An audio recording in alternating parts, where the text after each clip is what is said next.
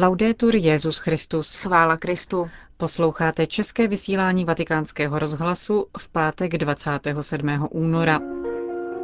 Aktuality z Vatikánu a ze světa a po nich promluva kardinála Tomáše Špidlíka. To jako tradičně v pátek tvoří náplň našeho pořadu, ke kterému vám přejí hezký poslech. Johana Bronková a Markéta Šindelářová. Zprávy vatikánského rozhlasu. Vatikán. Křesťan nemůže zůstat nečinný, když na stolech lidí chybí chléb. To jsou slova Benedikta XVI., která dnes dopoledne pronesl při setkání s padesátkou členů dvou dobročinných organizací pro Petri Sede a Eterné Pontificales. Obě organizace působí v zemích Beneluxu, schromažďují fondy na charitativní díla svatého otce a do Vatikánu přijeli předat obnosy sbírek. Jménem všech lidí, které vaše štědrost podpoří v boji se zlem, které ohrožuje lidskou důstojnost, vám srdečně děkuji. Bojem proti chudobě dáváme větší šanci míru, jeho uskutečnění a zakořenění v lidských srdcích, řekl Benedikt XVI. Vatikán. Pius XI. považovaný některými historiky za největšího papeže 20. století, není ještě tak známý, jak si zaslouží. Vatikánský státní sekretář na to upozornil při zahájení Mezinárodního kongresu věnovaného postavě Pia XI. ve světle nových archivních pramenů. Akce probíhá pod patronátem Papežského výboru historických věd od 26. do 28. února ve Vatikánu. Kardinál Tarcísio Bertone připomněl, že historici mají už několik let přístup k archivním materiálům pontifikátu Pia XI., který trval od roku 1922 do roku 1939. V únoru 2003 Jan Pavel II. zpřístupnil badatelům prameny o vztazích svatého stolce a Německa v tomto období, zachované v archivu některých úřadů římské kurie. A od září 2006 mají odborníci přístup ke všem materiálům tohoto 17-letého pontifikátu, uloženým také ve Vatikánském archivu a v archivu státního sekretariátu. Kongres se věnuje zejména novým, dosud nepublikovaným pramenům. Na pořadu jsou témata jako vztahy katolické církve s židy a muslimy, misie, jednota křesťanů, pastorační aspekty diplomacie, eucharistické kongresy nebo katolické organizace. Pius XI. vlastním jménem Achilleraty působil jako prefekt Ambroziánské knihovny v Miláně a posléze Vatikánské knihovny. Více než 60-letý byl povolán do diplomatických služeb svatého stolce na Litvě a v Polsku, kde byl v roce 1919 jmenován prvním apoštolským nunciem po získání nezávislosti. O tři roky později, tehdy už jako kardinál a milánský arcibiskup, byl zvolen na Petrův stolec. Jeho pontifikát byl obdobím formování totalitních diktatur. Ve dvou téměř současně vydaných encyklikách Pius XI. jednoznačně odsoudil nacismus i komunismus, jehož nebezpečí poznal zblízka jako nuncius ve Varšavě. Sformoval vatikánský stát a uzavřel devět konkordátů. Postupoval proti pronásledování katolíků v Mexiku a ve Španělsku. Pečoval o domácí klérus jednotlivých národů. Připomeňme například, že podpořil a přispěl na stavbu české koleje v Římě, nepomučena. Založil vatikánský rozhlas a jako první papež využíval rozhlasového vysílání. Pius XI. připravoval církev na nadcházející nelehkou budoucnost, zdůraznil kardinál Bertone. Varšava. Nezlomní v obraně vlasti a církve. Tak je nadepsána nová kniha Polského institutu národní paměti, věnovaná osobnostem polských biskupů v době komunistického režimu. Jejími hrdiny jsou kardinál Adam Stefan Sapieha a tři pomocní biskupové Pavel Latusek, Pavel Misiel a Edvard Frankovsky. Jak během prezentace ve Varšavě řekl docent Jan Žarin z Institutu národní paměti, kniha ukazuje mimořádné osobnosti, které nepodlehly nátlaku komunistické moci. Přístup k aktům institutu ukazuje čtenáři tato akta v zrcadle dokumentů represivního aparátu komunistické vlády, který se pokoušel zvrhlým způsobem zničit určité skupiny společnosti, mimo jiné představitelé katolické církve. Na druhé straně ale vidíme obrysy konkrétních lidí zvláštním způsobem vystavených působení bezpečnostního aparátu a skrze toto zrcadlo lze vidět jejich non possumus. Uvedl docent Žarin.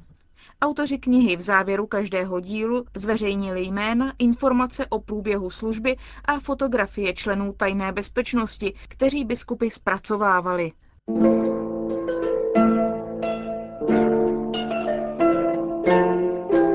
Kropenka. Páteční promluva otce kardinála Tomáše Špidlíka. Po první světové válce prý byl u nás jakýsi boj o kropenky. Ve starých novinách bych o tom našli útočné články. Těžko si už dnes dovedeme představit, oč tu vlastně šlo. Sotva se vejde do kostela, najdeme tam blízko dveří malou nádržku se svěcenou vodou. Lidé, jakmile přijdou dovnitř, tam omočí prsty a pokřižují se. Protináboženské združení Volná myšlenka začala na počátku první republiky dělat kampaň, aby se ty zvyky státně zakázaly. Jako důvod se uvádělo, že se tím rozmnožují nakažlivé nemoci, v přiteplé kropenkové vodě že se rozmnožují mikroby. Současně s kropenkou se vedl boj i proti kropáčům, kterými se svěcená voda stříká do lidí a to bylo označeno za nebezpečné pro zdravý vzduch svobodné země. Dnes už se svěcené vody nelekáme z hygienických důvodů, ale mnoho lidí už také nevnímá, co se tím zvykem míní. Co to má znamenat pro vnitřní duchovní život. Ve skutečnosti je ten obsad snadno pochopitelný. Vody užíváme k zavlažování, k životnímu růstu, ale také k očišťování toho, co se znečistilo. Toho je mnoho mimo nás i v nás. Proto výraz očištění patří k zásadním pojmům náboženským. Tam se ho užívá především z tojího hlediska. Duše se musí stále očišťovat od hříchu a od zlých nákladností. Svým posláním pak je křesťan povolán, aby přispěl podle svých sil k očištění celého světa. Očištění od hříchu nám otcové církve představili názorně. Byli jsme na počátku stvoření k obrazu a podobenství božímu. Hřích jej pošpiní a to někdy tak důkladně, že už je nepoznatelný. Je jakoby zamaskovaný pokrytý ohyznou škraboškou. Naštěstí není trvalá. Dá se smít křestní vodou i se zamí lítosti pokání. Křest se udílí jenom jednou na počátku, ale litovat svých poklesků to musíme denně. Byli a budou vždycky někteří přehnaní mravokárci, kteří to považují za nedůstojnou slabost hájí zásadu, že ten, kdo se jednou dal na cestu spásy, už nesmí chybovat. Církev musí být podle jedních jenom společností svatý. Hříšníci se musí z ní bezohledně vyloučit. Katolická nauka vysvětluje svatost církve jinak. Nechce ty, kdo se poskvrnili, vylučovat, ale stále očišťovat. To právě symbolizuje kropenka u dveří kostela. Jako by tu nahlas mluvila. Když se přibližuješ Bohu, hled se nejdříve očistit, vyjasnit svou tvář. A když kněz předem ší projde kostelem s kropáčem, stříkne kapky světlené vody napravo i nalevo, zpívá se přitom skrop nitro moje izopem i budu čistým panem. Celá atmosféra se má tak uspůsobit, abychom tu dýchali čistý vzduch nebeského prostředí při bohoslužbě. Zdůrazněme tu očistu zvláště, když se chceme přistoupit k eucharistickému přijímání. Ale právě v tom okamžiku si uvědomujeme, že to není snadné, nebo lépe řečeno je a není současně. Je to snadné, když pevně věříme, že Bůh hříchy skutečně odpouští každému, kdo ho o to upřímně prosí. Tak to vyznáváme v kredu. Věřím v hříchu odpuštění, těla vzkřížení a život věčný. V termínech lékařských bychom řekli, jsem si jist, že mohu z každé duchovní nemoci vyléčit a vyzdravět.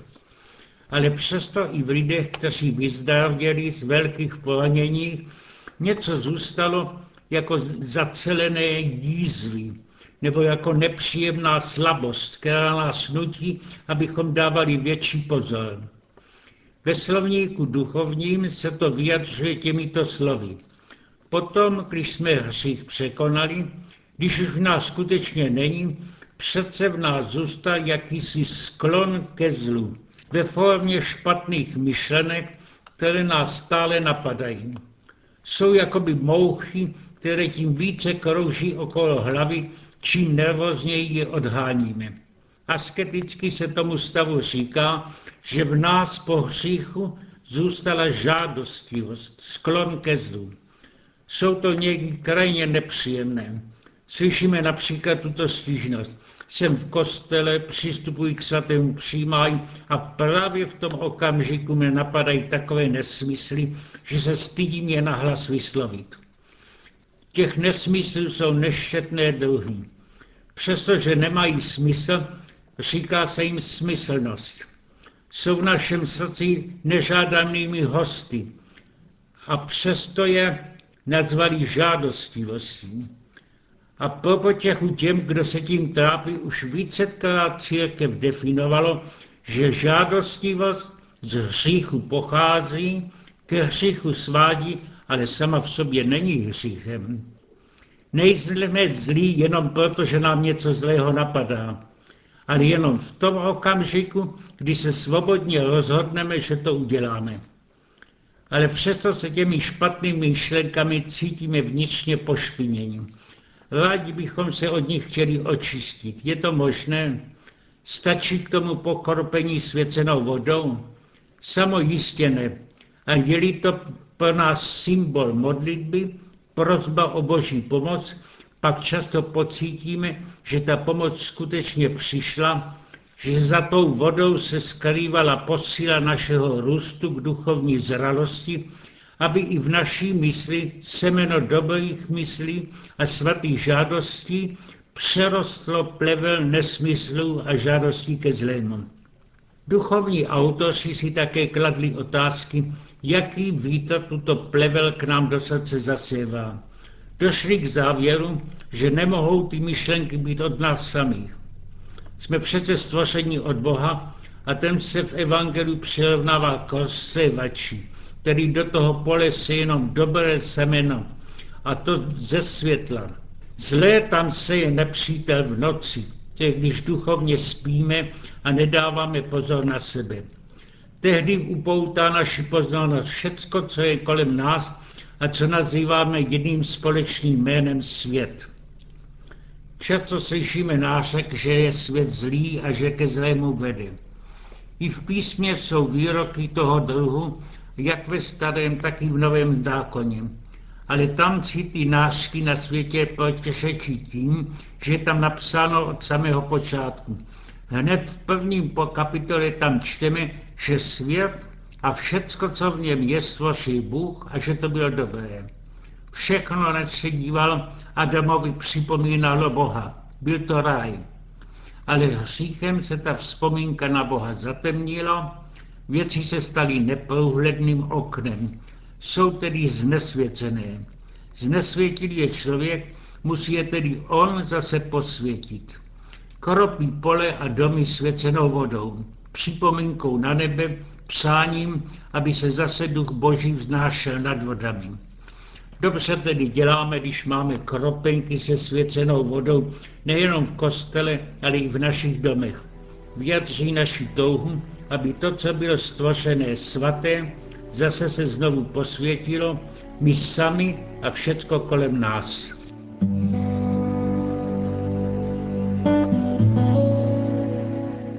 To byla promluva kardinála Tomáše Špidlíka a s ní končíme české vysílání vatikánského rozhlasu. Chvála Kristu. Laudetur Jezus Christus.